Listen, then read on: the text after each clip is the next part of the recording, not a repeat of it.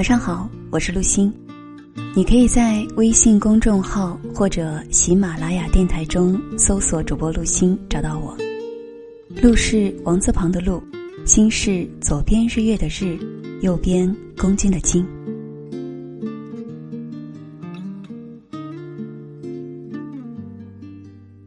前段时间，有个考研的读者给我留言，他告诉我，去年的考试又没戏了，因为很多题他感觉都没有做对。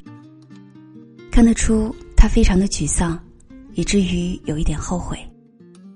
当初选择用一年的时间去备考，而不是赶紧找工作，如今落得两头空。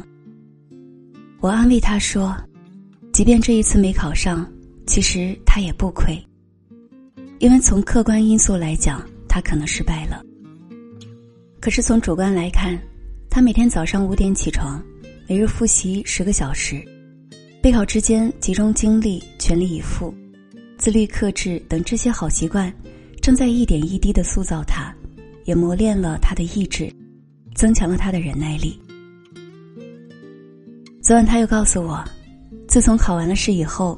他本以为自己会恢复到从前怠慢懒散的生活，可是最后发现，自己在潜移默化中已经完全转变了心态和状态。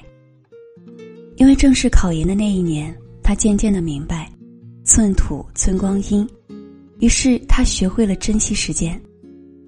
也正是考研的那一年，他学会了要利用有限的精力，去做更有意义的事情。更是考研的那一年。他学会了平静的去努力，学会了不生气要争气，学会了努力才是人生的常态。我想，那些在图书馆里背过的每一个单词，那些在教室楼道上吹过的每一次冷风，那些在夜深人静看书时默默流下的每一滴汗水，都不会成为白受的苦。他们都会在未来照亮你前行的路。很多人都曾有过这样的心理：每当他们在工作和生活中吃了苦、受了累以后，都会觉得特别不值得。不仅没有得到任何好处，而且还做了无用功。其实，正如那句话曾说：“人生没有白走的路，每一步都算数。”同样，人生也没有白受的苦，他们总是会慢慢让你成为更好的自己。记得三年前，我表妹刚参加工作，当时她作为一个名牌大学毕业的学生，刚到新公司，不仅让她从基层工作开始，让她干最累的活儿，写最难写的报告，做最难做的任务，甚至还要干一些琐碎的事情，比如复印资料、端茶倒水，甚至是打扫卫生。当时表妹经常在晚上十一二点给我打电话。告诉我她才下班，而且他多次提出想要辞职的想法。他觉得自己干着卖白金的工作，拿着买白菜的钱。可是后来他也撑过来了，直到今年初，领导升了他的职，他的工作压力也剧增，可是他却干得得心应手，丝毫没有水土不服。因为那三年，他学会了公司的所有工作流程和业务。也熟悉了，哪怕是从保洁到部门经理的工作细节，更是因为什么都干过，什么问题都遇到过，什么难题都处理过，所以现在的他，即便一个人掌管公司，几乎也不在话下。如今的表妹特别感谢当初受苦的那段时光，那些看似折磨你的一切人和事，其实等你能够战胜他们时。他们就会变成你人生的一笔宝贵的财富。他总会在你关键时候帮助到你，度过更难的难关。我认识一个写作者，他几乎每天出新闻，偏偏都是高质量，很多人都很羡慕他的才华。有一次，我听了他的写作分享，才知道原来才华不是上天赋予的。更多时候是你努力挣来的。为了写好文章，他每天读书，每天练笔，看到好的句子、好的词，甚至是突发奇想，也要立马用笔记下来。刚开始，很多人都觉得他这样做完全没有必要，每天过得跟苦行僧一般。其实以他的文字功底，根本不需要再像初学者那样，一字一句的字斟句酌，反复积累背诵。可是他总是特别笨的去吃那些看起来没有必要吃的苦，去做看起来很枯燥又毫无意义的事，去走看起来白走的路。但是因为他。读的书越多，思维就越开阔；写的越多，文笔就越流畅；积累的素材越多，经验就越丰富。